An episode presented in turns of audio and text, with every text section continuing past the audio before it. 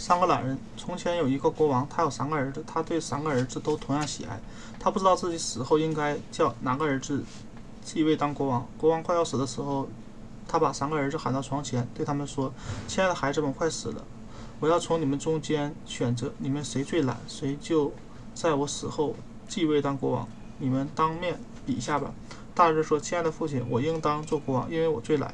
如果我躺着睡觉，有一堆水滴到我的眼睛里，我也懒得睁睁眼。”第二人说：“亲爱的父王，我应该做国王，因为我更懒。如果我坐在火炉旁烤火，宁愿烧伤脚后跟，也不愿意把脚缩回去来。”小儿子说：“亲爱的父亲，你应该，我应该当做国王，因为谁也不能比我懒。如果我被绳子吊起来，绳子已经缠住了我的脖子，别人递给我一把快刀，叫我把绳子割断，我宁愿被吊死，也懒得把手伸到绳子上去。”国王听了这句话，就说：“看来你懒得到家了，你应该做国王。”